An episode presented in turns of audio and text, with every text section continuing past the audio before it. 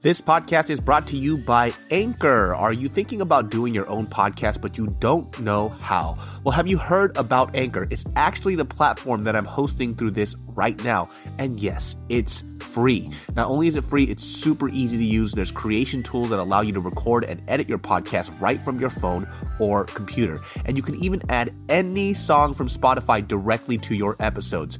Anchor will distribute your podcast for you so it can be heard on Spotify, Apple Podcasts, and so much more. It's really that easy. And guess what? You can actually make money from your podcast with no minimum listenership. That's a big deal. So it's really everything you need in one place to make an amazing podcast. All you have to do is download the free Anchor app or go to anchor.fm to get started today. In five, four, three, two, one. Hello, everybody. Welcome to an episode of the Genius Brain Podcast. We are a podcast about everything and anything, and basically, you're the fly on the fucking wall, and you're just listening to good conversation with a bunch of gooky ass people. Oh no! Yo, Oh, no. What? what this is like the first introduction to people listening to this podcast. like, what am I listening to? Who is this? They- oh, they don't see faces because it's an audio podcast. Well, I'm a gook, so just to oh, let you know, it's okay. And he's half gook. I'm half gooky. he's a half gooky. I'm 100%. She's a hundred. Cookie percent crisp. She's a gook. Oh gosh. you didn't know what the fuck you walked into today, did you? Huh? You thought this was a Megan Batoon podcast, huh? Listen, Foolish, foolish child. are you the genius brain? I everybody's a genius brain. You know how we came up with genius brain? No, I don't. Genius brain is just sarcasm, He's basically calling somebody stupid. Oh, so that's then why. yes, I am a genius brain. Oh, okay. Well, we have a very special guest today. Uh, her name is Amanda Suk. Now, you may have seen her from dancing to acting to everything else and all of the above. Author. Uh, oh, she's a children's book fucking author, dude. Yep. That's fucking crazy. Thank you, Khalif. You're welcome. Yeah. Other than that, she's trash, bro. no, I'm kidding. Pretty I'm much. kidding. Yeah. Pew you. Well, hello, I mean, I didn't shower today, so yeah, pretty much. That's why your hair looks so nice. I think that's why I think girls can do that though. Girls can go like a couple days without showering and you guys are okay. Yeah. But guys are a little powder. iffy. like you guys actually powder. do smell. Oh, I wish I did. I don't smell that. Wait, you say we smell? Yeah, dude. I smell oh. great. I don't know what Like in talking about. general or right now? Oh no, like in general. Oh, okay. If you didn't guys shower for a fucking smell. Like Yeah. if you if you walk into a guy's bedroom, it has a distinct Yes. male Musk. fucking smell. absolutely. I don't know what that is, but I don't know why girls girls just don't emit that scent. Like usually your guys' room smells super, super fucking nice. Yeah, yeah. Like even if I didn't clean for five days, it still would probably smell better than a guy's room Oh, for sure. for sure. A hundred percent. Hmm. But I think you guys like bask in your your gassy scents. Like you guys don't care. Oh, I do care. Do you like? Do you I you- have scented candles everywhere. everywhere. Yeah. Oh, maybe that's because why. of that. Well, yeah, you don't particularly smell, but I have smelled your farts before. Have you? Yeah, Oh, really? yeah. Have I farted in front of you before? Yes, you have. Maybe, huh? That's tight, dude. It was so bad that she remembers it, but I don't. she fucking grew a couple of gray hairs from it and shit. That's how close we are. Yeah. So how have you been? Oh yeah, I haven't seen you in a while, I huh? haven't seen you in a fucking long time, dude.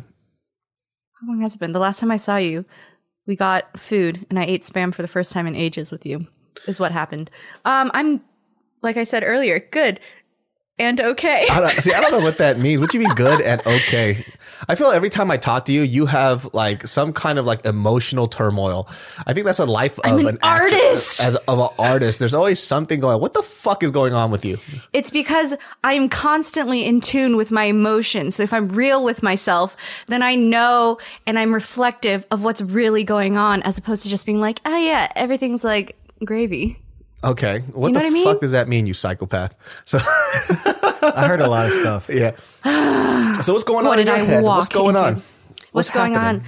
Well, I really didn't know what I was walking into, so I was not prepared for this. You told me that there was going to be a topic. No, no, no, I didn't. There's never topics here. What? This is true. We just talk. We just chop it up. I just want to see what's going on in your life. But you came in today saying that you were good, and then you went from "I'm great, I'm okay." Life I didn't is- say great. I said good. I'm good. No, I'm okay. So what's going on? Oh no, I mean just today I was a little down on myself. About what? Um, I think I feel a little like things aren't moving at the pace that I would like them to move, but that happens every other day. In terms that of feeling. what? Like career?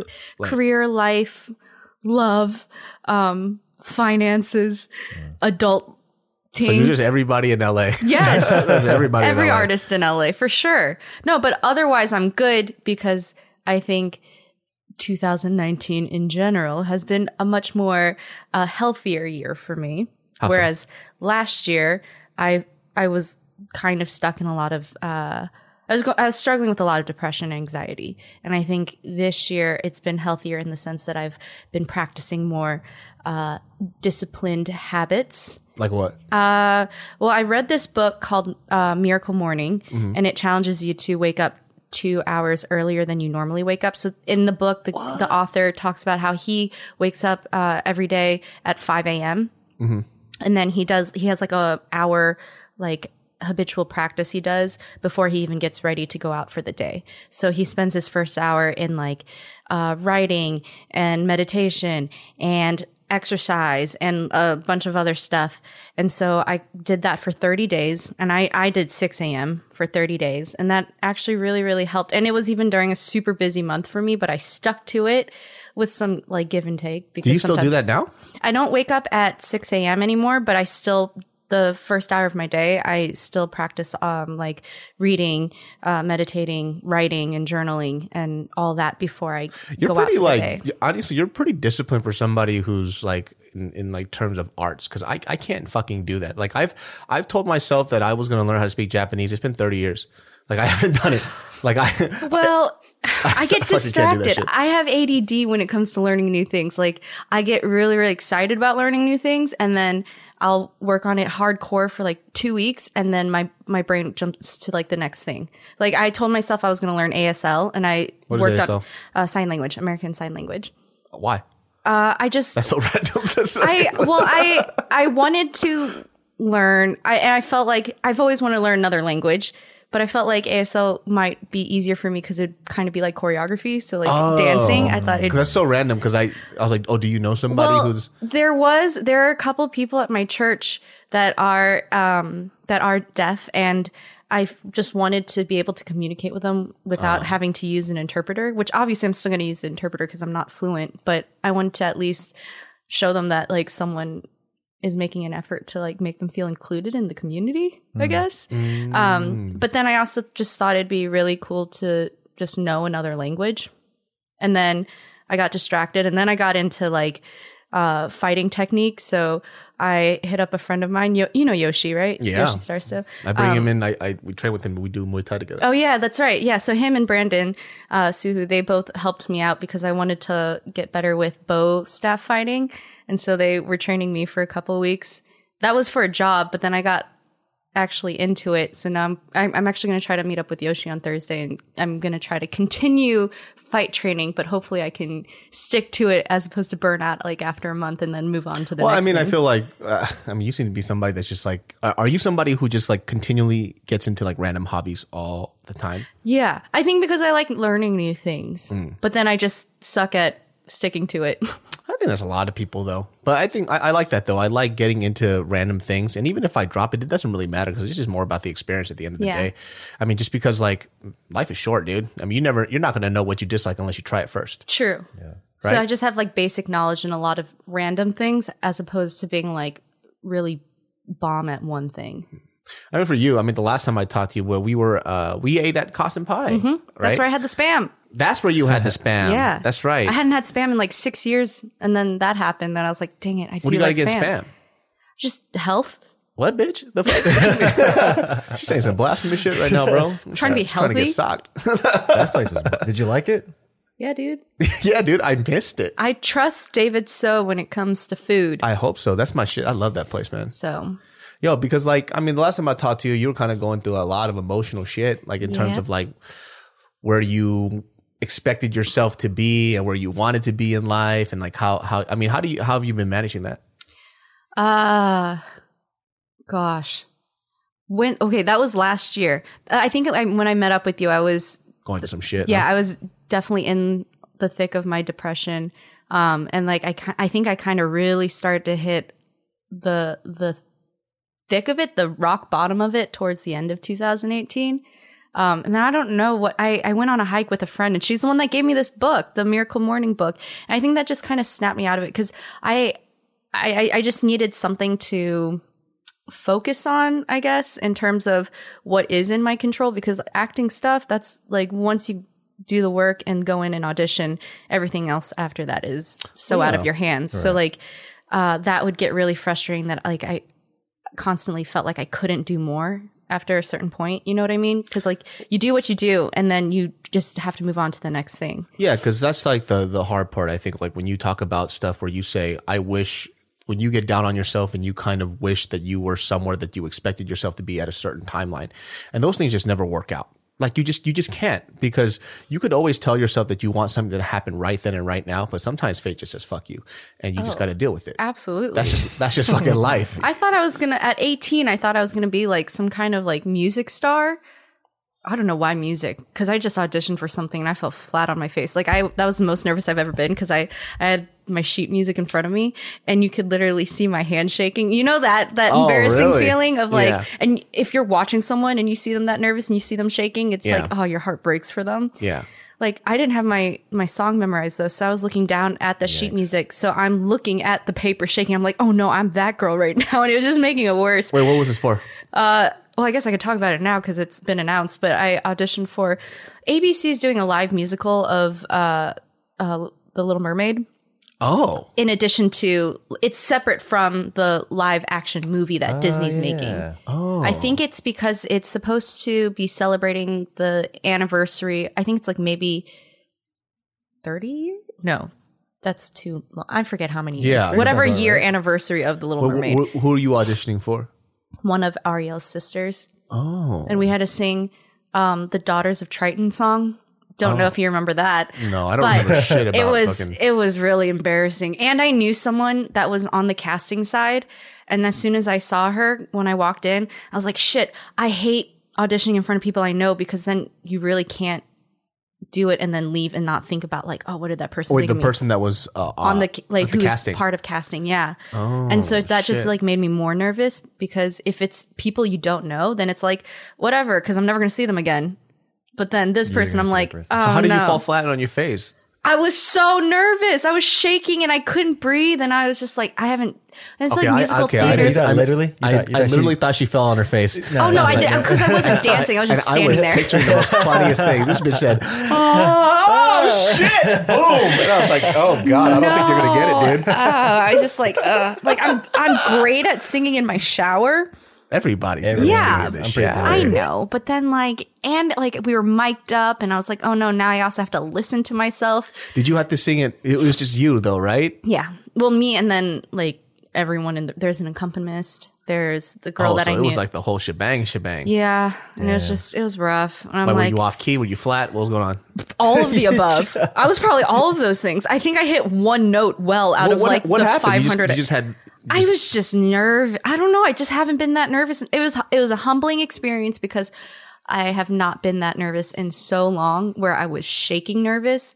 Like I Yeah, get. because you've been ner- auditioning for quite Yeah, a minute, so I so- kind of find that shocking. I mean, acting auditions is so different. I think there's something so vulnerable about singing. You know, like singing. There's I don't know. There's something so much more vulnerable about singing. Oh yeah, for sure. I just think just because you're you're so like you're Used such a to. veteran in the game, I thought you would just. Oh, I don't know about veteran, but How long you been acting for? Five years. But like auditioning for almost three. Yeah, that's pretty fucking good, man. You just, I, I feel like with auditioning, you eventually just get scabbed the fuck over, man. Yeah.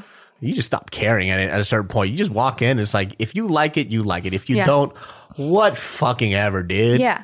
I mean, yeah, with acting auditions for sure. I'm just telling you, singing, ugh, that was that was so scary. That was so I don't know how you, you, get guys to do redo your audition right now. Yeah. Oh, do you want to lose followers? you are you are Poseidon, and I am Sebastian. The Okay. which Poseidon. yo, you know, fucking Sebastian is a crab and not a lobster.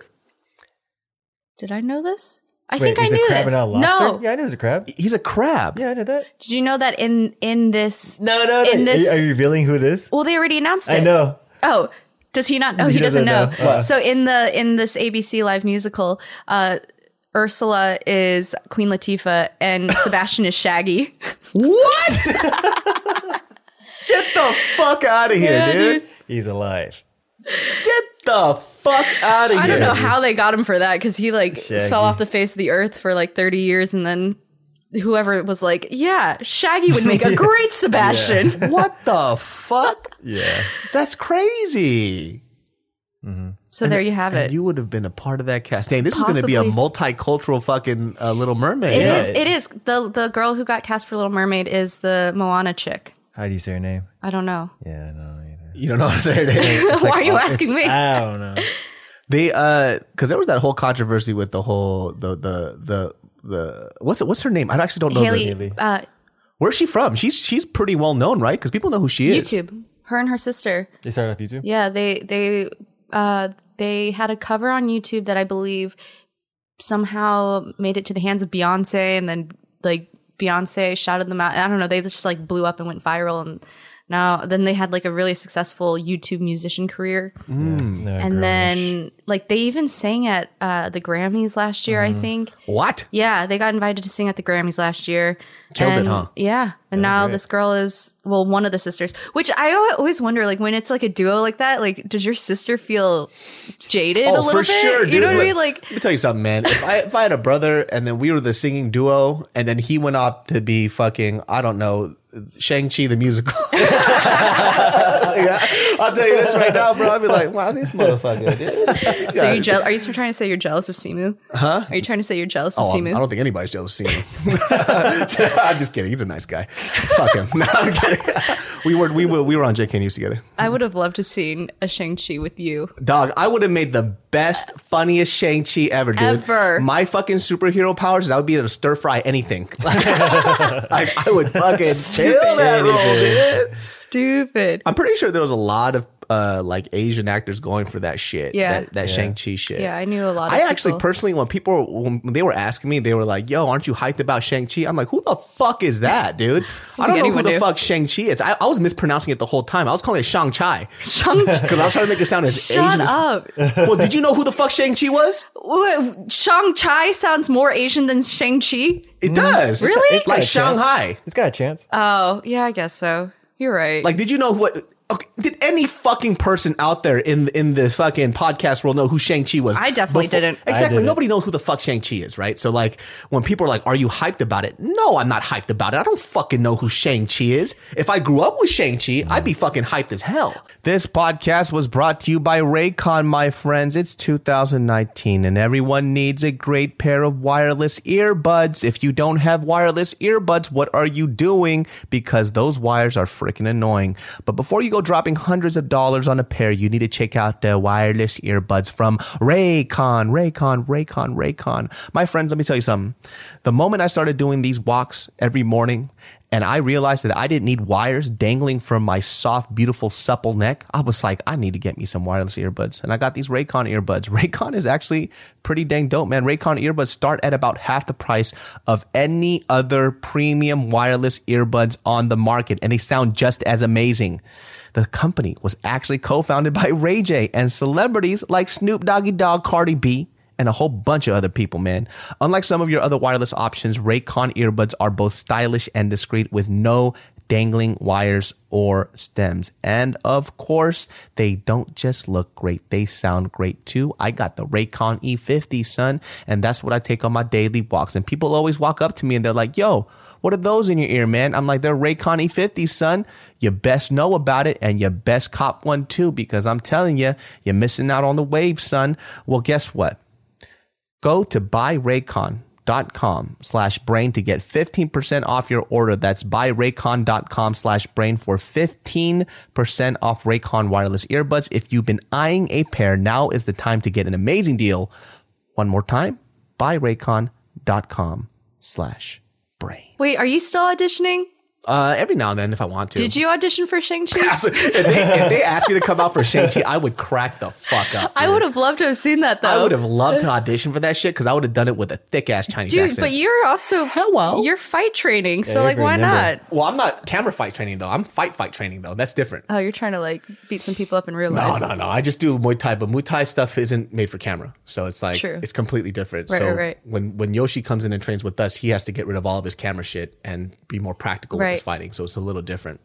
Yeah, because when that stuff came out, I, I like people are asking me to be hyped about it. I can't be because I don't know who it is. Like, Was there ever a superhero you ever wanted to play? oh, of course, man. I want who I want to Yeah. be. Fucking the Blob, motherfucker. He's a villain. I would have loved that shit. No, I don't really care for that type of shit. You don't you don't care for superhero stuff? I like I no, I like comic books and stuff, but I don't have an urge to want to play one. You know what I mean? Like I don't have a connection to it like that. But I love superhero shit. I grew up with like Marvel, like the whole DC Yeah, yeah, universe yeah. and everything like that. But um like I talked about this before where I've never had this idea where you know, when people ask me, do you wish that there would be more Asian superheroes? Well, for me as a kid, when I saw superheroes, I never thought that my ethnicity was a barrier for me to try to em- emulate a fake character. you know what I mean? Yeah. I never looked at Superman and said, "Oh, because you know, oh, I'm a Chi- I'm a Korean man, I, I can't be Superman." I'm just like, no, I'll be Superman. Like, what the fuck does that matter? Also, too, uh, I grew up in a very diverse area, so True. there wasn't a lot of white people in my school, so nobody was going to say otherwise. So Yeah. I, I, didn't, I didn't really grow up with a lot of that that type of prejudice that other people did, because Sacramento is just extremely culturally diverse. So I don't I don't know what that feels like, right? Because I feel like for you, did you grow up around a lot of white people?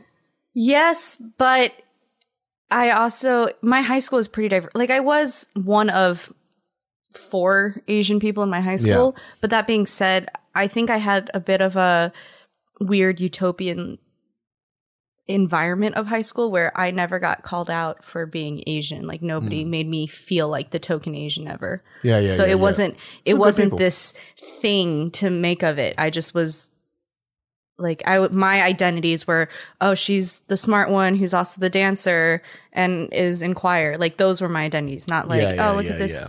asian chick That's why it's hard for me to relate to that type of Yeah. stuff, right? So it's like I, I know that uh, a lot of people who kind of grew up in that, like I can't really speak for them. So Yeah. like I know, like this is one kid when I was in UCR, what's ucr uh, U- University of Oh, California, Riverside. Riverside. Right? Shout outs to that school. i said it like i like yeah i know california UCR, baby. Fuck you. That school sucks.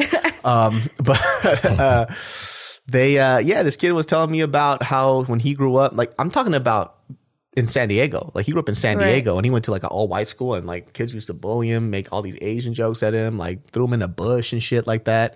And I did not grow up with that. So I don't even know what mm. the fuck that shit's like, man. I can't imagine like a white guy coming up to me and going, oh, shit, ching chong, ching Yeah. chong. And I'd be like, all right. Like, you know what I mean? There's, it would just be so odd. I wouldn't even be offended. It would just be like, oh, what's this guy doing? yeah i actually don't think i like really got any ching chong remarks until i got to college in new york city of all places like that's where i really felt like i was oh This I'm one told me you graduated creative. from NYU, dude.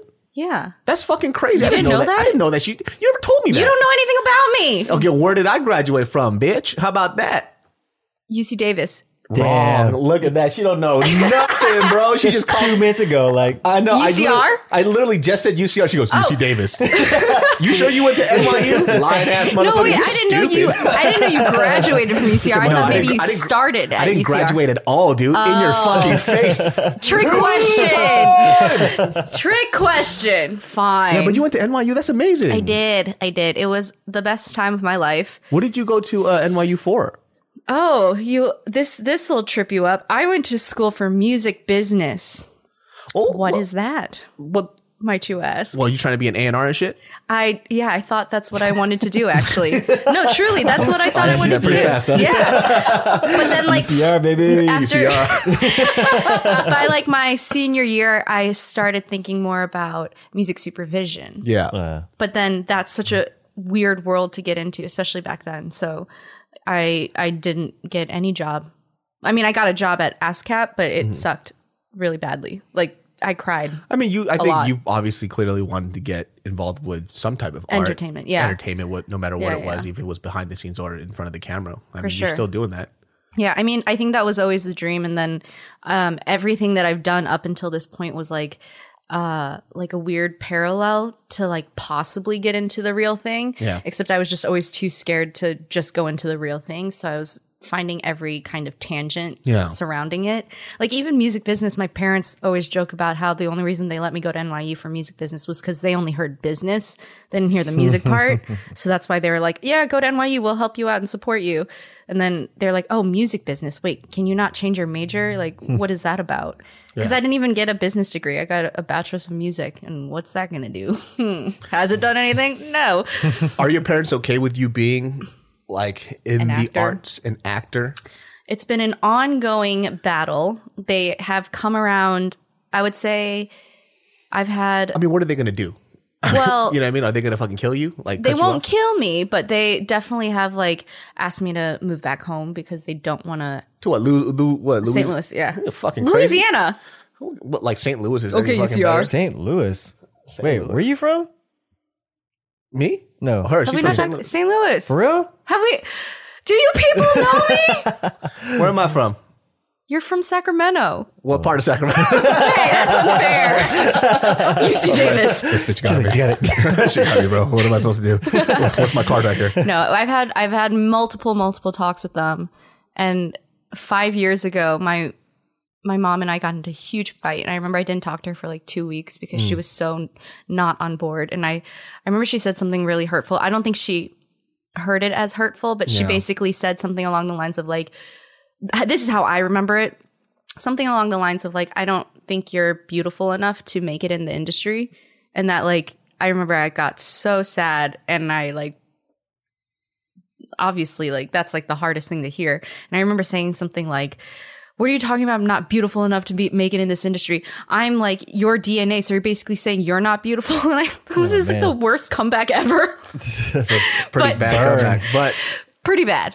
But um, it's well, it's also because of her age and Yeah. number one, she's Korean. Yeah. and she the her perception of what an actor celebrity is is based on the the people that she grew up watching. Yeah, and they based it all on looks, and there's no talent involved. Well, they're talented people, you know what I Yeah. mean? But that was such a huge roadblock, and so for her in her mind, she's just like, well, you're not like this lady that I grew Yeah. up with. It's like okay, Well, no, and so we like, you know, I didn't talk to her for a couple weeks, but then That's finally, as we, uh, I brought the conversation up again, and then she kind of explained like way later that sh- it was she was just speaking out of fear because she just was so scared for me to feel rejected and hurt and blah blah blah and all these things, which you know, fair enough. And so, um, we came to this agreement. She was like, "How much time do you think you need to like make it as an actor?" there's no time. there is none, but I said five years.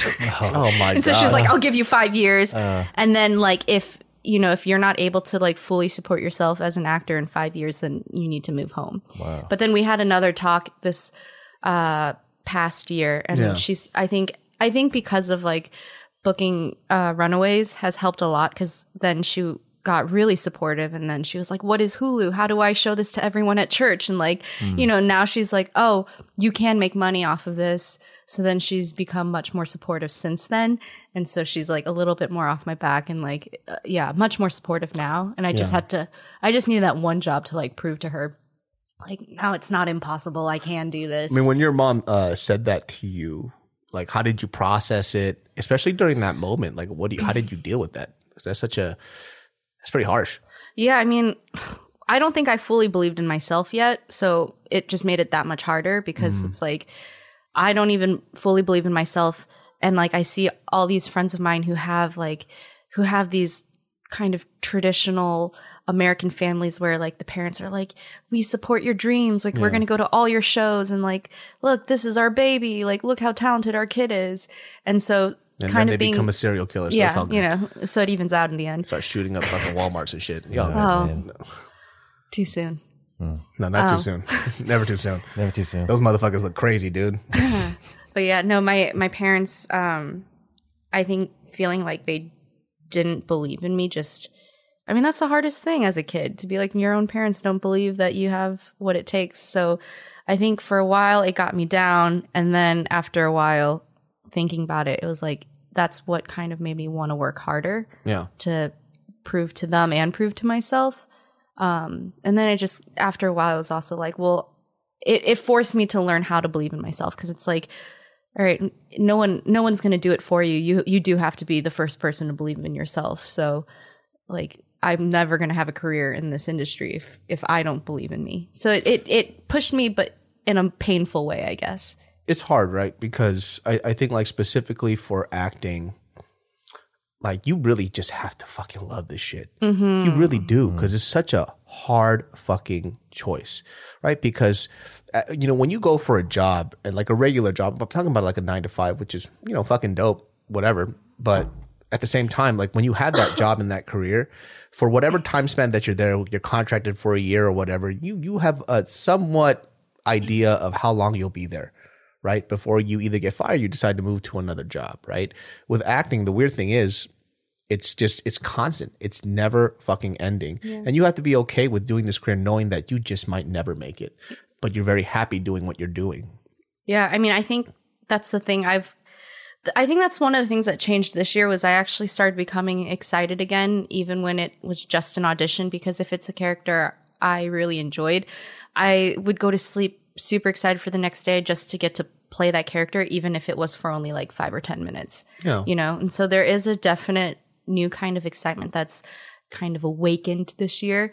But uh, yeah, I don't know. I was reading something earlier today. Actually, uh, another Asian actor was talking about all the Mike Moh controversy around him playing Bruce Lee in Once Upon a Time. I don't know Mike, if Mike Moh, who's that? he he's a Asian actor who's playing Bruce Lee in Once Upon a Time, and I think a lot of people were upset with like the Bruce Lee portrayal in that movie with Quentin Tarantino.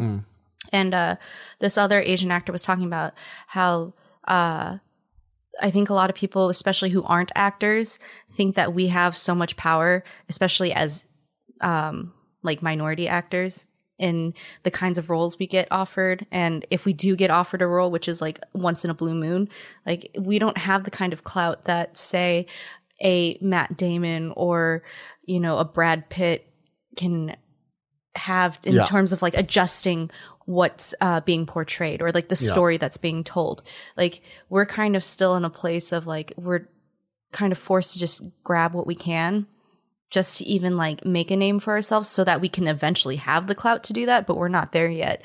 And so like he was talking about how like there might be a year where, you know, we'll go on maybe 200 auditions. He said 200. I was like, if I had 200 auditions Oh, a year, I'd be happy. bro. Yeah, but he was like, say 200 you have auditions? 200 auditions in a year, you can expect 100% failure. At like 100% rejection. So the fact that like we are going out on all these auditions and like might get maybe one or two callbacks in an entire year if we do. And then if we did get a role, it's like, yeah, we're not going to complain about like, oh, well, you know, you're portraying this actor in XYZ kind of way. Like, we're hungry. We we need jobs. Like we this is we're in this profession and we need to pay for food on our table. Yeah. And yeah, of course it'd be nice if we could like come in and like be like, I'm so sorry, like this role is not for me because I don't agree with it. But like if we say no to everything, like we're gonna have nothing. So people were upset at at Mike. What's his What's his name? Mike Moh. Mike Moh for being an actor. I mean, essentially, like I like as I'm- if it I'm was sorry. his It's- choice. It's it's hard for me to wrap my head around that because it's just. I think because Bru- I don't Bruce Lee is like one of those things that people revere so high. I feel like anytime somebody touches Bruce Lee, people get mad fucking sensitive about it. yeah, no matter what. And you know, like it's just one of those weird things. Because for me, it's like, are you mad at an actor for acting out a role? yeah. Like it's it. He wasn't. I'm. It's, it's a. It was like a parody version of Bruce Lee, Yeah. right? It wasn't actually Bruce, Bruce Lee. Lee, It wasn't a documentary. It's a fucking film. But maybe that's just how I see it, right? And it really depends too, because I know that Bruce Lee's family, specifically his daughter, is very, Yeah, very Shannon. sensitive mm-hmm. about the the image of her father, mm-hmm. right? Because Understandably so. Yeah. yeah.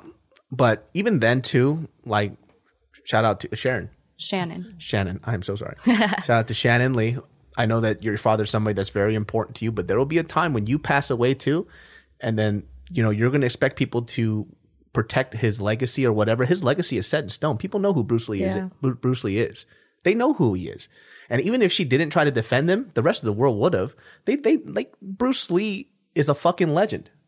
you know what I mean? Mm-hmm. There's there's hardly a single person I know in this world that talks ill about Bruce Lee unless people are trying to discredit him as a martial artist. But even then, when people try to, it gets fucked over. Let me just tell you this real quick. There was a fucking video of Michael Jai White. Somebody asking Michael Jai White, I forgot who it was. It might have been fucking Sway or some shit. But, or no, it was Vlad or I forgot who it was the interview. But either way, asking Michael Jai White, mind, you, Michael Jai White's huge. He's like six foot, what, four or some shit? He's a oh, giant, just mass muscles, like a 10,000 degree black belt or something and asked him, "Would you be able to beat up Bruce Lee in a fight?" He says, "Of course." Right? And then fucking the internet went crazy. They're like, how dare you fucking say you would beat up Bruce Lee in a mm-hmm. fight? And then Michael Jai White was like, man, I fucked up saying that. Not because he doesn't believe that he could beat him up. It's just because the legacy around Bruce Lee is so big that if you say anything that slights his name in the smallest microscopic way, his fan base comes and destroys you, right? Right. Because if you really think about it like this, Michael Jai White is six foot something bigger, arguably more athletic and maybe faster and stronger than Bruce Lee. Who who really knows, right? And I might even get fucking just burned for that type of shit. But I'm just talking about from seeing mixed martial arts growing my growing up my whole life, you know, trying to do Muay Thai at the age of 20 and seeing size does fucking matter. At a and that's all Michael Jai White was saying. Like he believes in himself as a martial artist, and he believes that size does matter, and he would be a hundred and something pounds above Bruce Lee. And that's really what he was saying, mm. right? So I think like when it comes to that Bruce Lee topic, people get hypersensitive about it. But for me, it's a film. Yeah. It's an actor and it was a parody version of him. Yeah, it's like if someone were trying to come for BTS, like those fans are rabid. Mm. Oh, I'll Oh, yeah. probably get attacked for just calling Saying them that. rabid. I don't give a fuck. Fuck you guys, dude. you fucking weirdos. Korean Because I love Korean man. music. I'm Korean. I can say where the fuck I want, dude. Like I love Korean music, man. But the way people talk, is like you don't ever talk about BTS that way. I fucking. They don't give a fuck about you, dude. You could be dying tomorrow. They would spit in your face and do a music video over your dead body. Oh All right. They don't care about you like that. You care about them more than they care about you. How about that? Uh, Shout out to BTS, man. I, I love you guys, man. Sponsored by Well, I don't know any of their music, but their music's fucking catchy. I don't know any of their music. But if you hear it, it's catchy as fuck though. Like I'm not I'm not knocking on that shit. Like for me, it sounds generic, but like all pop music sounds generic to me. However, it sounds very fun. It's like fun music. I guess so. I mean, I miss the K-pop music of like early 2000s. Oh, we all, I mean, we everybody they're gonna say that when they're fucking like 40 years old and shit, and everybody's it just goes down the line. Nah, man, there's like the K-pop music now has nothing on K-pop. Like, well, that's in the how I feel too. Give us a K-pop song right now. And huh? You Wait. sing one right now, I don't know. I don't know Alright, any K-pop alright, music right now. uh, I'm gonna sing "Candy" by H.O.T. But that's from early uh, 2000s. okay, fine. Forget it. I don't know then. That's Candy not is early 2000s. I thought that was in the 90s. late 90s. Maybe Candy was late 90s. Candy is 90s. late 90s. But that like that music was iconic. The stuff now is like I mean it's forgettable. Ex- unless you're Gangnam style Yeah, I mean, shout outs to Psy, my twin brother. Thank you so much. for putting you on the map. for putting me on the fucking map, bro. There was this dude. Remember, remember fucking Larry Oh, the front desk. At the front desk, big mm. ass, big handed Front desk Larry. Larry? Yeah, Yeah. front desk Larry. This motherfucker did. Mind you, he wasn't trying to be offensive or anything. I might have told the story before, but this dude comes up. And I'm, I'm, we're living at this place called the Town Lodge in K Town. And I walk up and he goes like, yo, Dave. This is how he talks, by the way. Yo, what's up, Dave? Yo, congratulations on the billboard. I'm like, "La- La- Eh, Larry, I'm not on a billboard. He goes, no, you on the billboard outside on Wilshire. I'm like, Larry, I'm not on a billboard. He goes, nah, check it. Your face is on a billboard. And I, and I go outside. It's fucking Psy with the soju bottle. And I'm like, this motherfucker, dude. He thought I, he thought Psy was me, which arguably I don't blame him for it. Yeah. Because back then I really did look like him. Yeah. Like we looked like fucking twins. You What do did you a mean back then? I don't look like him anymore, man. I'm fucking. Did you change? Did you get a f- facelift? Oh, very much so. Very much so. I'm less gooky now. Oh my gosh. It's funny though. I like I like saying that word because I can say it. It's like the Asian person uh, N word. you can't say shit. I'll say it as much as I want. I liked you in the movie by the way. Oh, thank you very much. Man, that shit was eons Shout out ago. to 3 year, 3 years ago, 4 years ago. How long ago was that know. now? what was that? Two years ago. Oh, It's like two years ago, man. Feels like ages ago though. It does feel like ages ago. I mean, how do you feel like if you got offered a role that maybe that didn't vibe with you morally, would you t- still take it? that didn't vibe with me morally. I mean, I, I get roles like that all the time still, and I still go and audition for it. Like what? Give me an example. Um, uh, maybe not so much that it, I don't. It doesn't vibe with me morally. It just doesn't feel like it's my story to tell per se. Like, what? You're supposed to play what? Like a like a slave or some shit? No, like I get like uh I get lesbian roles all the time, Mm. and I I mean I could obviously play a lesbian. Like there's no like uh there's no don't think you character factor that like isn't you know. Or like, there's no character factor, whereas like the, Specifically the yeah, that yeah. specifically makes you a lesbian, as opposed to like if you go in for some kind of ethnic role where it's like you specifically need to be Asian. But yeah, I get I get Asian lesbian roles all the time. Um, it's That's the ones- hilarious. dude. All the actually, Your it's ac- agent's an asshole.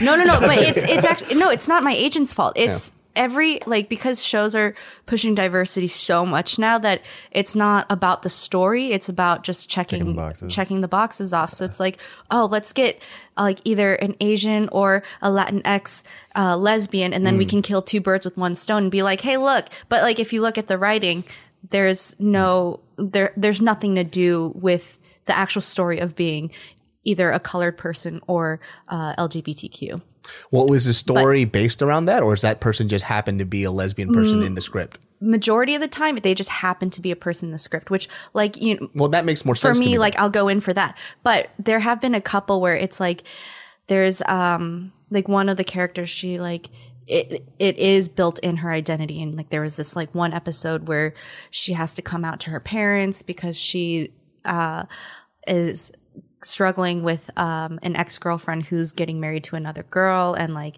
it, it just built up it was just like a lot of emotional buildup of like her finally coming out to her parents and i'm just like oh, i don't feel like i can truthfully tell that story like it's not my story to tell like i would feel But i mean i know it's my job as an actor but i just yeah, also feel so here's here's my take that. on that, and I think that's very odd because you are an actress, mm-hmm. so it's your job and your due diligence to figure that out. Yeah, right. for so sure. for you to be in a position, or just any actor, they go. It's I understand when it's like ethnically driven, right? Like you're you're not gonna put Scarlett Johansson as a fucking little Japanese woman named Machiko in Japan, and we're all supposed to be like, oh, yeah, she gets it, right? I think there's but in terms of playing a role that's the race doesn't really matter so much. Mm-hmm. I mean, because you're a woman and you could play a woman, and it would be your due diligence to to go ahead and figure out what that experience is to be in Yeah. that person's shoes, right? Because that's that's for any type of role as an actor, right? It's like if somebody had. If somebody approached me to be in a role and they were like, "Hey, dude, like you have to play somebody that was like fucking, I don't know, physically abused," as well, actually that happened. Well, you had to be somebody who wasn't physically abused as a kid. I would have to talk to a person that's hasn't been touched. Yeah. like like what what happened when you you never got hit as a kid? Tell me what that's like. Right? Yeah, I think it's um, more so because I do agree. As an actor, it's our job to personalize these stories anyway, so we can tell the most honest and truth, truthful portrayal of these characters and their lives. But I think my thing was more so not to say that I shouldn't or couldn't. I just like I just know that there are plenty of maybe LGBTQ actors that like oh they would love the opportunity to get to tell that story because it is kind of therapeutic and cathartic in a way.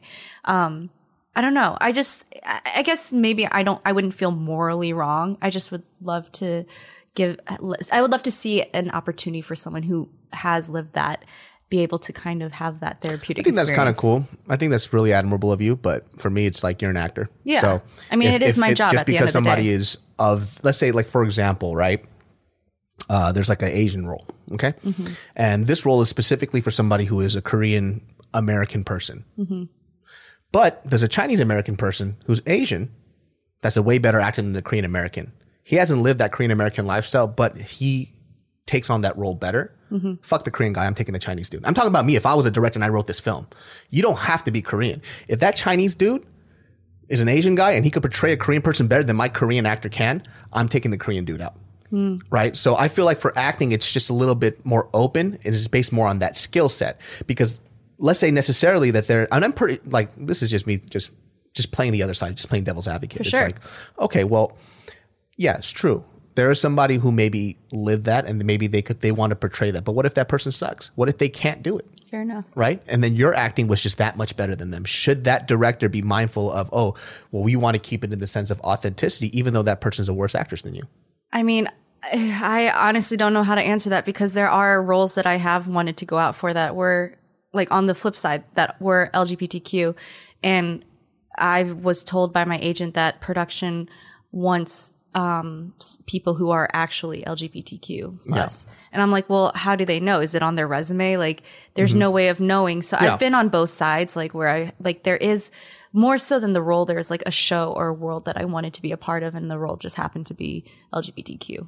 And then I couldn't go out for it because they're like, no, we want someone who actually is, who is gay or identifies as gay. And I'm like, all right. Because the hard part about that is that if you take this whole thing into account, and if I, as let's say for me as an actor, right, I go into this role and then I see,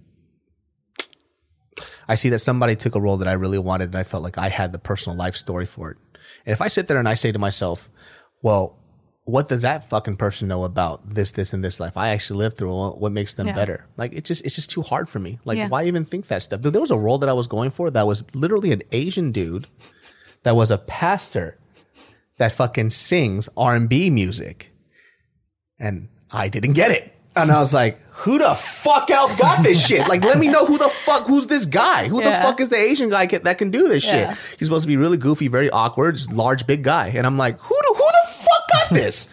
You know, but if I sat around thinking about that, and it's probably just because whoever auditioned for it was better than me. Yeah, Had for to sure. he probably didn't have to live that authentic lifestyle or whatever, but he was better than me. Yeah, I mean, like one of the best examples. I mean, and I remind myself of this anytime like I feel a little uneasy because, like, yeah, there's like plenty of roles where uh, I've gone out for Chinese American, and obviously I'm, I'm not Chinese. I don't really know tons about like Chinese family dynamic, um, and I, I, ha- I'm not gonna lie, I have felt a little like weird about going in because I'm like, oh, I feel like this should be actually a Chinese American actor.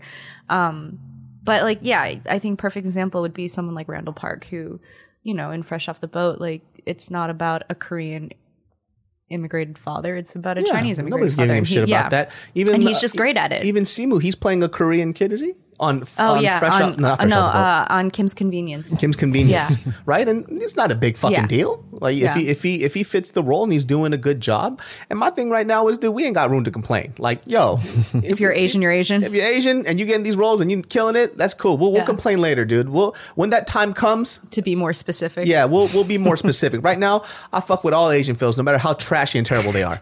Like I'm over here on Twitter, like, damn, dude. So go buy those tickets. Yeah. And inside, I'm like, that movie, I didn't like it. You know? but that's what I like, you know, as an actor, I think that's going back to the whole like we we kind of have to just take what we can get right now because there aren't enough things Yeah. where we can afford to be very picky and very Yeah, specific. because I know what yet. my dollars do. I know the Yeah. influence of what my dollars do, right? But if somebody were to ask me, did I like the film? I'll tell them I didn't like Mm-hmm. it. They're like, did you go buy it? Yeah, I fucking bought a goddamn ticket. I bought fucking uh, Crazy Rich Asians. I Mm-hmm. bought a ticket to that, right? It wasn't my cup of tea. I don't like Yeah. rom coms like that. So for me, no matter what film it was, it was a rom com. I already have a just a negative disposition towards it because I just it's not my shit. Yeah. Still bought the fucking ticket. Didn't go see it Oh, in theater. I didn't see it in theater. you sat on a plane? Yeah. But still bought the ticket though. No, that's great. That golden open week shit, I still Yeah. did it. You know what I'm saying? Went online, popped one, purchased it, didn't go. I mean, hey, you still did your duty. Exactly. So I understand what what I'm supposed to do and what what helps out, right? But I'm also allowed as an individual to have opinion about it because at the end of the day, if we want to be on a level p- playing field, then you should be you should be want to be judged on a level playing field too. Yeah. Right? Because a film is still a film. TV shows are still a TV show. People are allowed to like it or dislike it no matter what, Mm-hmm. right? Like if we put out our own art out there and somebody of our own community is like, that's not great. It's like, pfft, cool. It is what it is. You didn't fucking like it, Yeah, loser. that's You your know? opinion. Yeah, it's your opinion. You're allowed to have it. Go die. You know, that's that's all you have to do. So, yeah, I tell people to die all the time. Yeah, it's it's all good though. I mean, I think like that's it's it's you, being an actress is just that growing par- process of like trying to. I feel like you have to just sit down and just rationalize a lot of things because if not, it's gonna make you go crazy. Oh yeah. Absolutely. I mean, especially with like all the emotional work that you have to go through.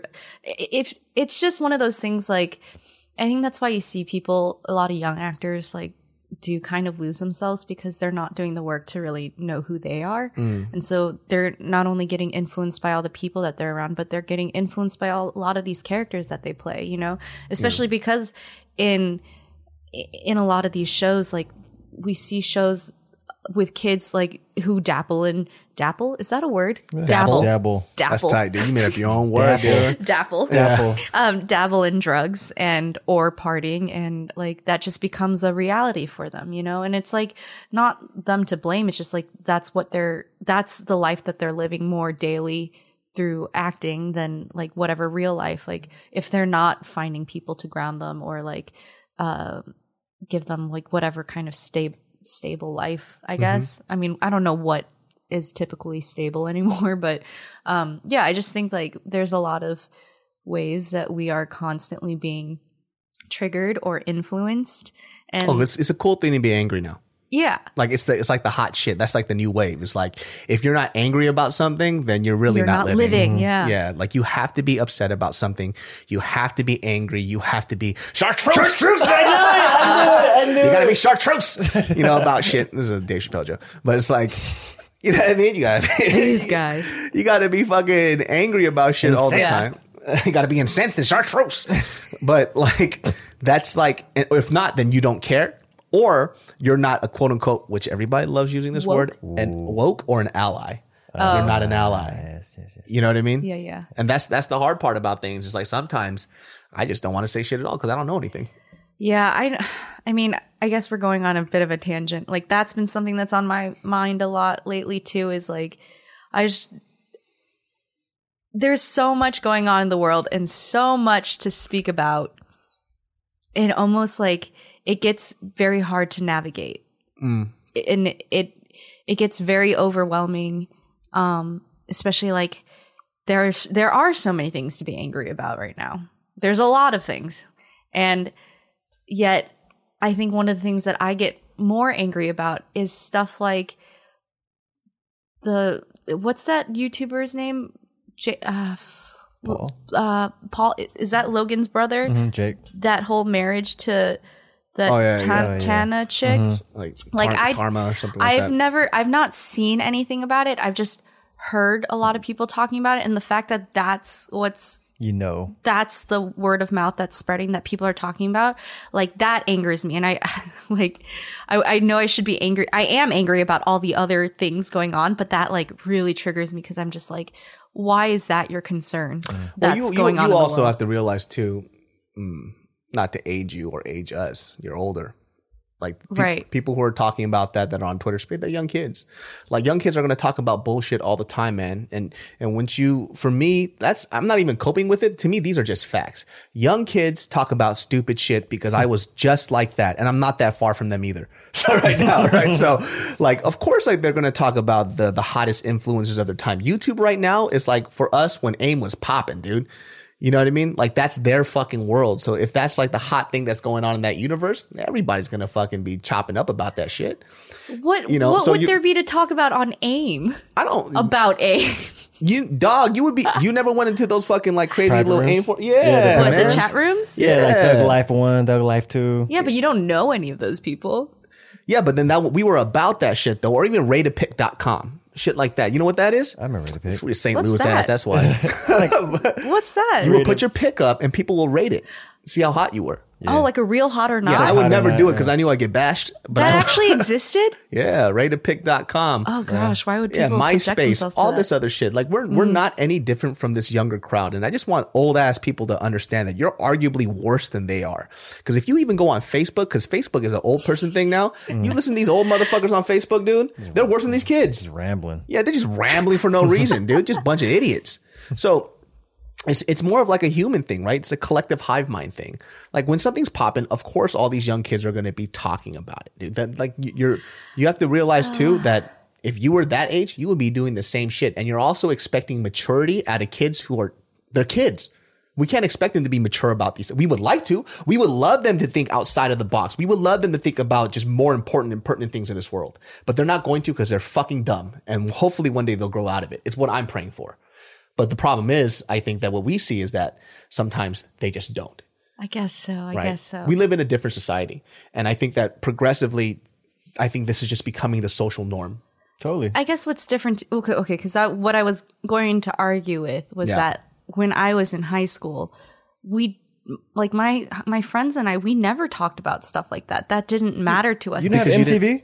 Yeah. no, I didn't. Oh, yeah. But also too, you didn't you didn't have Twitter. You didn't have YouTube. Yeah, so that was I was I just kind of like fixed my argument in my head because I was like I realized that we weren't exposed to Exactly. the lives of people in this way. Yeah, we had our own versions of it. We had the cool kids, we had the cheerleaders, we had the jocks. Yeah. You know what I mean? Right, right, right. So I think for them, it- the, the reason why I get sad and a little scared, and this is where I agree with you, is that now it's whatever we experience times 10. Right. Times fucking 10. hence that show euphoria which i haven't watched yet but i keep hearing people talk about how like if they don't have kids yet, if they watch Euphoria, they're not going to want to have kids. kids. Oh my god. That's what dude. people keep saying, but I I hear need to that. watch the show because I I haven't experienced it yet. So I'm so curious now. Yeah, because uh, like if because and, and the reason why I bring up this this this this argument and like once again it's it's a way for us to think about or rationalize what's going on is that I just have to understand that there, this is just how things are progressing. Yeah. And then I, as an individual, the only thing I can do is when I have kids is try to deter them from behaving like that, and that's all I could really do. Right. I mean, the norms are definitely different, but I think that's what I mean by like the overload of what's happening of news, whether it be pop culture news or actual world news. It's just there's so much that we are exposed to, and it is it is very difficult to navigate. Like when you think about the the two mass shootings that happened back to back, but then you know we also like Toni Morrison passed away. And so then that became like what was flooding all my news feeds. But then it's like, I think, yeah, absolutely pay our respects. But then I feel like the mass shootings that happen have already died down, which is like, it's this constant, um, Yeah. overtake of news that's happening. And it's just a scary who- thing. Who's, who's Toni Morrison? She's a beloved writer, author. I have no idea. I'm just being real. I, don't- I don't, I don't know. Beloved, I like that. Yeah. you- Well, I mean, she that. did write a book called Beloved, a novel called Beloved. Oh, okay. Uh, she's she's a Pulitzer Prize winner, Nobel Nobel Peace Prize winner, Yeah. um, African American uh, female author. Uh, she was 88. 88. Yeah, she's lived a very very long life, um, and has she's just regarded as being like one of the most uh, prolific writers for Black America. Oh, it's dope. Yeah. Um. So she like, and I I I do believe that. Uh, I love all the love that's coming out today because like everyone's been posting like their favorite quotes from her because she's she's brilliant. Mm, that Um, they've never read about her at all. Possibly, I don't know, Fucking 14 year olds and shit. maybe, but yeah. But then Skype it's just like, well, that's what happened today. So that already kind of like I'm dying down, curious, yeah. or if like people are going to bring their attention back to what just happened. You no, know, they're not. They're over it. And so that until like the next new news story happens tomorrow and then it's just like this we're constantly like Moving on. yeah moving on moving on moving on because there's just so much news happening and like it's it it makes it like it kind of gives me anxiety just thinking about everything that's happening and so it's like uh I, Well, don't, I, I think that's how i don't like that's why i don't know how to speak up for things because it, it's constantly moving forward Well, yeah. I mean, people are probably over, except for the people who have who are directly affected. I don't hear shit about it anymore. People people are desensitized. Yeah. it's it's so fucking frequent. that's like, the scary thing like how 9-11 is stuck in my head it's Mm-hmm. it's like ha- it happened yesterday i can remember the seat that i was in i can remember everybody in the classroom how quiet they were and how we watched this my our our our history teacher mr tabares comes in wheels this fucking cart and this tv so we could all watch just what happened and everybody was fucking frightened we thought Yeah. it was the end of the fucking Yeah. world we see that happen now people will be over it in a fucking Yeah. week and it's just that's just how crazy things are It nowadays. is because like nothing, nothing like 9-11.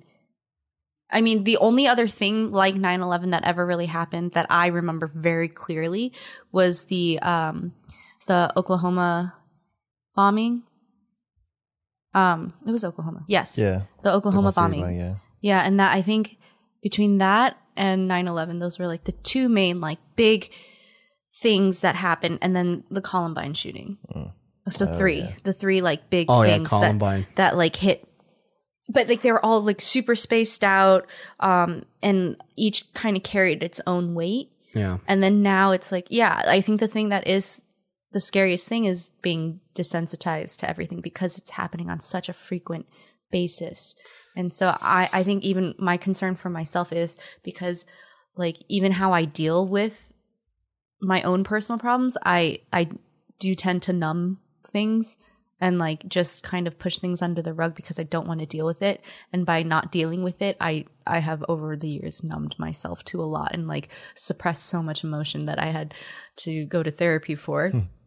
Did a lot of work. Um but yeah, like with I feel like I'm I'm scared that the same thing's going to happen with all the news that's happening and all Yeah. the events that are happening. Like I'm I'm self-aware enough that like there are certain things that I'm like oh, I feel bad that I don't feel more heartbroken over this. Well, you do have anxiety issues, huh? I do. Yeah. That's like that's like textbook anxiety shit. yeah.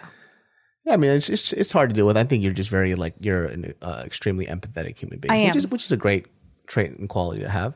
You know, it's just like where do you, it's just where do you balance out this part of where you let it take over your life? You know, and that's Yeah. like the hard part, right? Because sometimes, like when you get into these thoughts, you tend to wallow in them. Yes. And when you wallow in them, nothing really gets done. And that's like the, the thing that I've learned to do growing up, right? It's just like there are things that I can control and there's things that I can't. So if I always focus on everything that I can't control, it's, it's just going to be constant fucking chaos all the time. And I only focus on the things that I can do, right? Because that's just really the only way I could affect positive change. Whether, whether it's on a small scale, like in my personal life, mm-hmm. or if it's on a bigger scale when it comes to the people that's around me that I can affect, right?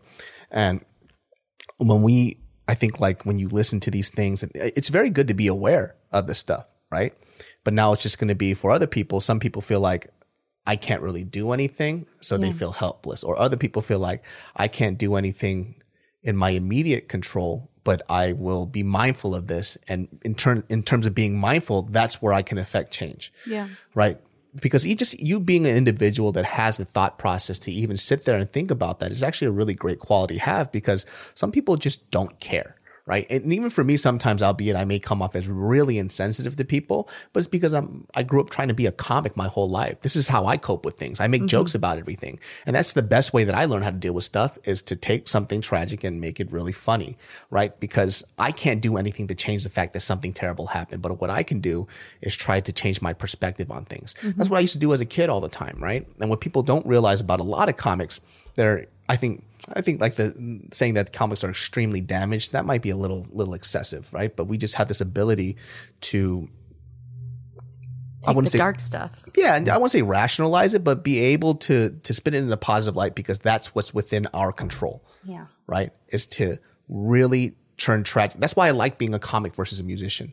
Mm. Like with music, it's it's great. It's very soul satisfying as well. But something about laughter is very, very fucking healing, right? That's why sometimes I say with people like when people get chartreuse, you know, fucking fucking angry about shit about I say people are extremely morally selective, right? So, for Yeah. example, they'll be like, "Don't you dare joke about, don't make a fucking R. Kelly rape jokes, right?" I'm like, "Oh, but the but you were laughing at the fact that my dad used to beat me to a bloody pulp when I was a kid. That's okay. Mm-hmm. So family abuse is okay, but this isn't okay. Mm. So you're you're chewing, you're it's it's highly morally selective, right? Because if if we unpackaged everything, everything can sound terrible. Like when I talk about these stories about my dad beating my fucking ass to the point where I couldn't go to school because I was so bruised and beat up. If I say it like that, it's terrible, right? But as a comic, it's our job to make it funny, right? To turn this thing and make it relatable so you can laugh at it, right? So that moral selectivism also like really bothers me when it comes to comedy, right? Yeah, I mm-hmm. understand timing and place. So for example, when I was on Twitter, the whole Gilroy Garlic Festival mm-hmm. happened and I put up this really Yeah, and then you delete. I, I yeah. deleted it because number I didn't know people died. I thought this guy just came and he got taken down. So I made a joke about, oh, Tim's famous too. So if I died, it would have been okay. Right. But people are like, yo, people died. I was like, oh, gotta take that off. Right. Yeah. Because I, I know my limits and boundaries. It has nothing to do with that the fact that people didn't find it funny. Because it got a lot of fucking retweets, surprisingly, fucking insensitive bastards. Right. But- moral selectivity. but I still took it down because there are people who lost their lives and that that individual hurt that whoever lost those people close to them, whatever that empathetic side that I have made me want to take it down because I, I just put myself in their shoes. yeah, Right. yeah, So like it's just it's just, just a weird thing. it I is.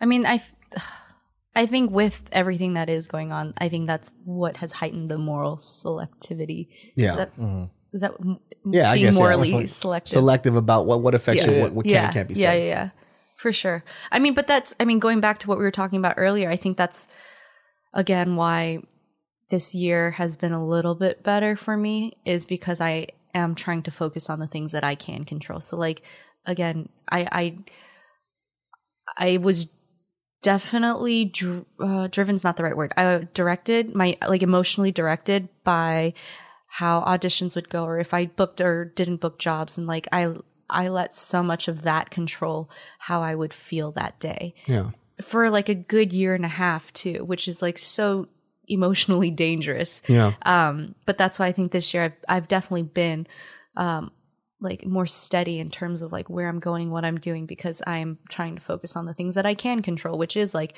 what my like daily disciplines are, you know, things like that, and creating good habits for myself. And then like uh, I've even tried to challenge myself, you know, whenever I am on set, like, yeah, I want to do good work, but I also want people to enjoy working together.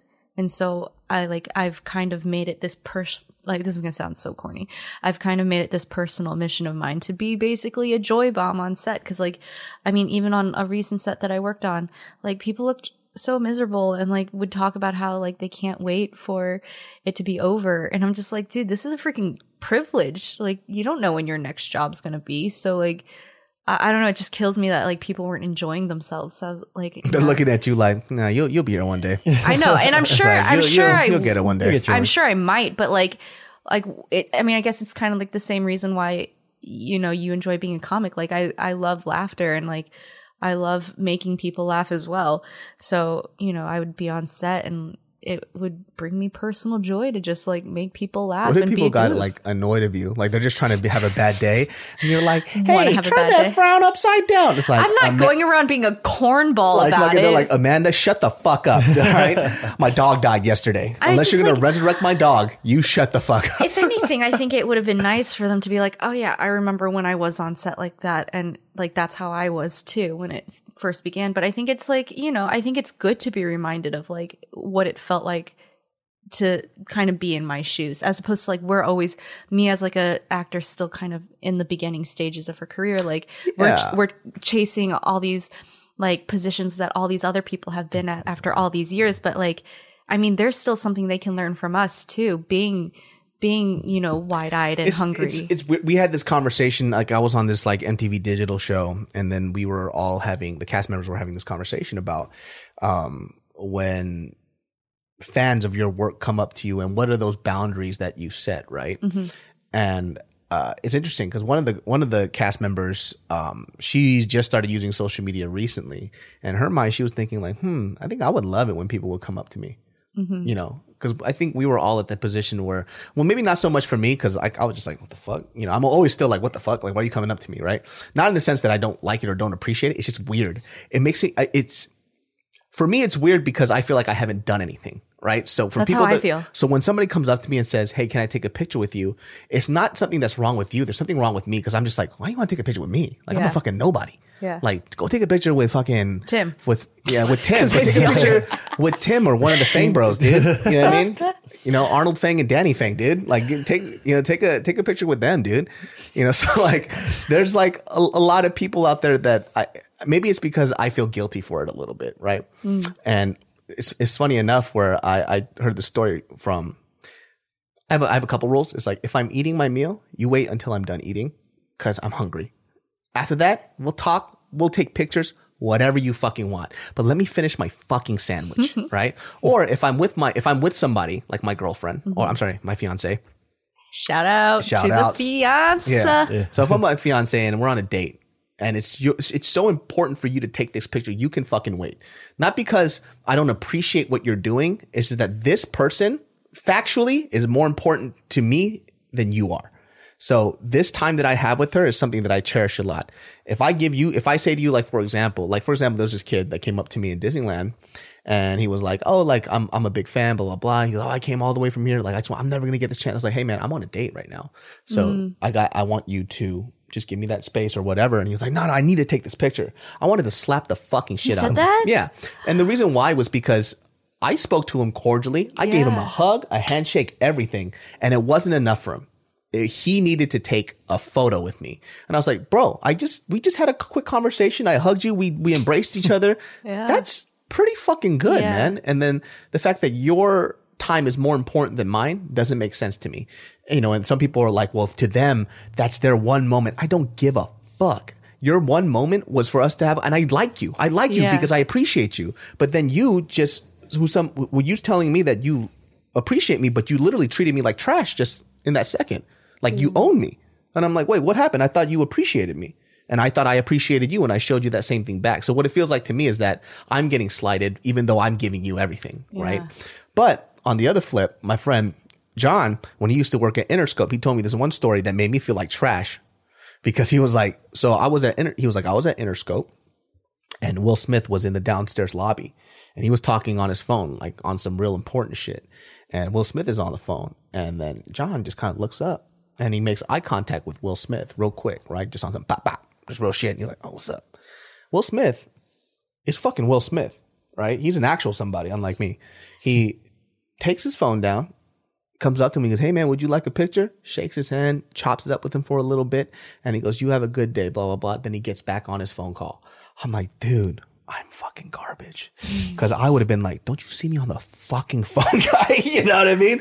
But Will Smith, no matter what stage he is in his life, he always goes out of his way. Yeah. And maybe it's, and then I have to also think about too in that sense, is like why I wouldn't do that because I'm not, ex- I'm actually not an extroverted human being. I'm not an extrovert. Yeah. Right. Like I like talking to people. I can talk to people. I can do it very well, but I really do like my privacy, which is why I'm not, I can't daily vlog that well. I, I don't tell everything about my life. I only tell stories that I want to tell. But like in that kind of sense, like I understand where you're coming from because we do kind of lose sense of like what it was like before. But to my defense, I can say from the beginning to the end, I've always thought, I've always felt uncomfortable with people coming up to me. Like it's always been like that.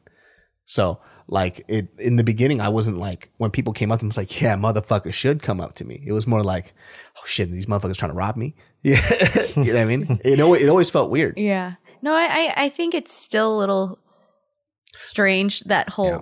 If you do come up to me though, don't be afraid. I'll always just like that same dude in Disneyland. I'm gonna hug you. I'm gonna say thank you very much. But if I'm busy and I say, hey, can we take a picture next time? Be respectful. Just be respectful of that. I'll hug you. I'll kiss you on your fucking mouth if you want to, you stupid son of a bitch. Anyways, love you guys. But that being said, I think I've had experiences where I don't I don't care for a picture because like someone's just gonna brush through the picture. I, this is actually me like having met certain people in my life who I am fans of, Mm-hmm. and I'll connect with them in a conversation, and that's much more memorable than well, that's what I a quick photo. That's what I yeah, thought. that's why I'm kind of surprised. But that, I mean, that could be an age difference thing too, because this is Yeah. me speaking as like, you know, an adult having met people that I really respect. And then mm. I'll have a really great conversation with them. And then lo and behold, I might see them in a few months.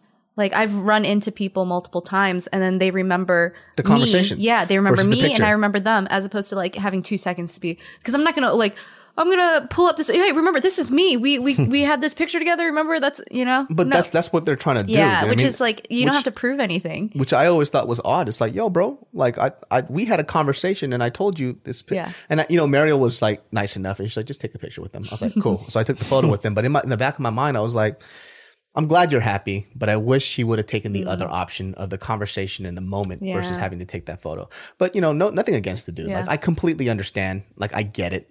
So like I don't tell the story to trash on the guy. I think he was perfectly fine. Super sweet. Very great dude. Sure, sure, It was sure. just for me it's odd. It might be like a generational gap thing. Yeah. I mean, I think in this day and age, people have absolutely no uh, filter when it comes to just jumping up on people to take a photo. Um, but yeah, I I mean, if word of advice, conversations and moments are much more precious than a photo that you're gonna maybe post on Twitter, Instagram, and it's just gonna be like enveloped by the rest of your Yeah, pictures, and and, it- you have to scroll forever to it's, find it's that not again. it's not even a fan thing too. I think it's just that's how people are. People want to record every part of their lives, and yeah. if there's no video there's no photo then it didn't happen. Yeah. and um it's just the age that we're living in. We just we're just trying to adjust to it and it's hard for me. It That really being said, though, is there someone that you would ever stop to be like, "Hey, can I get a picture?" uh if i see that they're doing something important no You even if it's like there's no like, I don't know, like top top top person in your life. That well i love like, dave chappelle but if dave chappelle was eating fucking food dave chappelle's just gonna eat his food so if, if Dave Chappelle was walking by, I would say, Mr. Chappelle, I'd shake his fucking hand and I'd say, thank you for Chartreuse? everything. I probably wouldn't take a photo just because I'm not even good at taking fucking selfies of myself. And after he would leave, I'd be like, fuck, I should have took a photo. you know what I mean? But maybe in that type of sense, right? Right. But that's like Dave Chappelle. It used to be Bill Cosby until he became a rapist. You fucking, and then, um, yeah, Michael Jackson if he was still alive. Mm. because he did not touch those kids. And then, Okay, we'll go with we'll go with Dave Chappelle since he's the only living. yeah. Well, so I mean, there was Bill a few Cosby's people, but everybody is a baby toucher and a fucking rapist and shit. So god damn it. Would But- you ever be that guy that like if you did see Dave Chappelle and say he was busy, would you walk by him and be like chartreuse? No. And then just keep walking. Absolutely. I would be like Rick James, bitch. I would never. I would kill myself. I just imagine that that probably happens to them all the time. You know Oh, what I for mean? sure, so man. I'm like, About that. would I you ever would- be one, one of I those would guys? never. I would never. I respect and love the man too much, right? But everybody's different, you know. Yeah. So, like, yeah, when I think, um, if people ever do come up to me, it's just a very, it's it makes me feel weird because I just don't feel what the word is like worthy of it, right? Like, Yeah. I, I want to do something where I feel worthy of that type of compliment or praise, and I just feel like I haven't done that yet. But at the same time, they're like, well, who are you to say how you affected my life? So if I've if they've affect if I've somehow affected people's life in a positive way, I should be grateful enough to say thank you, yeah. and which I do. Yeah, I do do that. What the fuck? I mean, you, you're an OG. You've been around. Yeah, man. It's it's kind of weird though. It's very nice though. It's very nice that even this podcast, right? When I remember when I started this podcast, people were like, "Yo, what the fuck is this? Like, where are my videos and shit?" You know. But the thing about the podcast and the reason why I like it a lot is because there's a certain audience that kind of grew up with me, right? Yeah. And these 10 minute videos aren't long enough for them sometimes. And there's different perspectives that people need to hear because a lot of the times when I do these comic videos, I have a very sharp and harsh stance on things, but it's in the light of comedy Yeah. all the time. So like, do I really believe half the half the stuff that I'm saying? To a certain extent, yes. But within that five minute video, there's an hour conversation that that can be expounded upon. So that's why I love, the podcast. and that's what the podcast is. Well, we've been doing this for an hour and 14 minutes. Oops. Wait, Khalif, who would you take a picture with? I must know. This motherfucker took a picture with everybody, dude. Uh, It's amazing how many celebrities you Who see. would you interrupt though for a picture? well, I interrupted somebody and he said no. oh, you did actually yeah. interrupt someone. Yeah, it was John C. Reilly. John C. Oh. Oh, what, do Did you, what, what do you mean? What do you mean? No, Did he Like, say just- no kindly I kind of or no. Well, he uh so I saw, but granted, he was with his family, but Okay, I yeah. caught him as he was like on the outside of his family because he was just kind of like looking in the sky. I was like, oh, he looks kind of bored. Oh, okay, that's that's So I went up to him. I was like, "Hey, I'm a big fan. I just saw, um, you know, uh, Stan and Ollie. It was Uh-huh. a game changer for me. Uh, thank you for your work. May I take a photo?" And, Oh, that's very nice. And as I was saying that, Oh, you didn't even finish the question. yeah. So I was like, "May I take a photo?" And he was already turning me like, "No." But did he even like acknowledge? Oh, he shook my hand. Oh, okay. He did definitely shake my hand. Yeah. Okay, so he So at least acknowledged. that. Acknowledged the. Yeah, I wouldn't have done that though. Like if I was with my family and then we weren't engaged in anything Mm-hmm. and I was just kind of staring off into space and somebody came up to me, I'd definitely take a photo with them. I ain't doing nothing special. Yeah. You know what I mean? Like Yeah. if somebody, if I'm staring off into space and somebody comes up and like, yo, I appreciate your work. Yo, can I Yeah. take a photo?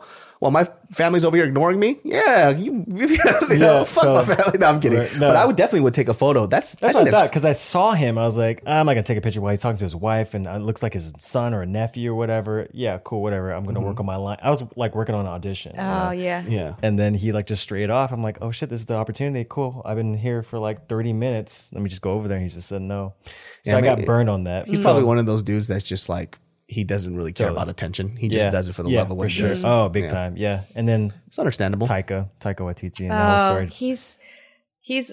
I've I've met Taika. He's Mm-hmm. The a really nice guy. Yeah. he's the nicest. But the conversation that we had was just so overwhelming that I didn't even think about taking a Oh, picture. see, I don't even think about taking pictures anymore because I have an iPhone 6s, and I'm more embarrassed that it's just not going Gonna come out good. up. Yeah, and I'm like, uh, I'm I'm going to be embarrassed if like the picture doesn't turn out good because I don't want to be that person. and Be like, oh wait, hold on, can, one more like. I did that with Kendrick Lamar. he was so nice about it three times. Oh my gosh! yeah. Don't worry about it. You could go ahead, do it yeah, again. yeah, yeah. See, so I would just be like, I just wouldn't do it at that point because, like, yeah, my phone's just not the best phone for, for, for photos. Wow, I'm stumbling. Is his is his speaking voice like his rapping voice? Yeah, Just type totally. his foot? yeah. I recognize your fragrance. I think the last celebrity I even took a picture with was back in like 2015. No, no, no, way longer. 2011 No. was the last celebrity photo I think I took where I was like, I'm so sorry. Can I please take a picture with you? Lyrica's so. It was Pharrell uh, Bro, it's Oh. real cool. for the third time, too. I've met Pharrell multiple occasions. The last photo I took with a celebrity was Kevin Hart. Yeah, Do you like Kevin Hart? he's a nice guy. Is he? Yeah, he's fucking His nice guy. entourage is scary. Who you talking about? Naeem Lynn and fucking. Spanx? I don't know who the Spanky? people are. I remember I worked in a Spanx. I worked an event and like I guess like Kevin Hart was like the big A-lister that was supposed to be present and I just remember his his entourage they were being such dicks to us. Like super mean. And Kevin Hart wasn't even around and I feel like if he were they wouldn't have been as mean. Oh, but because sure. he wasn't around, they were like making all these demands and being like just huge dicks. Hmm. And I was like, it just was like it. You should have really, been like, you're not even fucking Kevin Hart, dude. I don't even know who any of those. I think one of them was like his trainer, and I'm. I was Oh, you like, talking that about guy. what's his name? The Ninja Turtle looking dude. I don't know. I just remember like that was like man. one of I'm about to get beat my up. most do distasteful shit. experiences. You know what I'm talking about? Yeah, Like the- he's too famous to do shit. He ain't gonna do nothing. Oh fuck you! I'm kidding, guy. He's buff as hell, dude. You're gonna die, man. He's gonna kill you. What's his yeah, name? Just Train. just mm, yeah, just train. Yep, Just Train. Oh, I'm thinking about Michael B. Jordan's uh, trainer. Oh, I would stop Michael B. Jordan. I would You would? interrupt anything You're that he's stop- doing. Whoa. Oh, for Oh, really? yeah. Oh You shit. trying to get on that fucking Michael B. Dong, dude? That's what you like, huh? Who isn't? Me? That's a lie. Liars. Liars. They're so wait, liars. so okay, so Kevin Hart's crew was like fucked up, or They were just mean. Mm. Kevin Super Hart's a- mean. Yo, I I've met- heard Kevin Hart himself is nice, but his entourage just they were not time. kind people. Yeah. Kevin Hart's a very nice guy. And I think like if you listen to Kevin Hart on the Joe Rogan podcast where he talks about kind of like fame and like fan interaction, like he appreciates fans too. And I'm obviously like, I don't even know what the hell he experiences, but mm-hmm. he's like talking about he's taking a piss and people are like, yo, can we take a picture?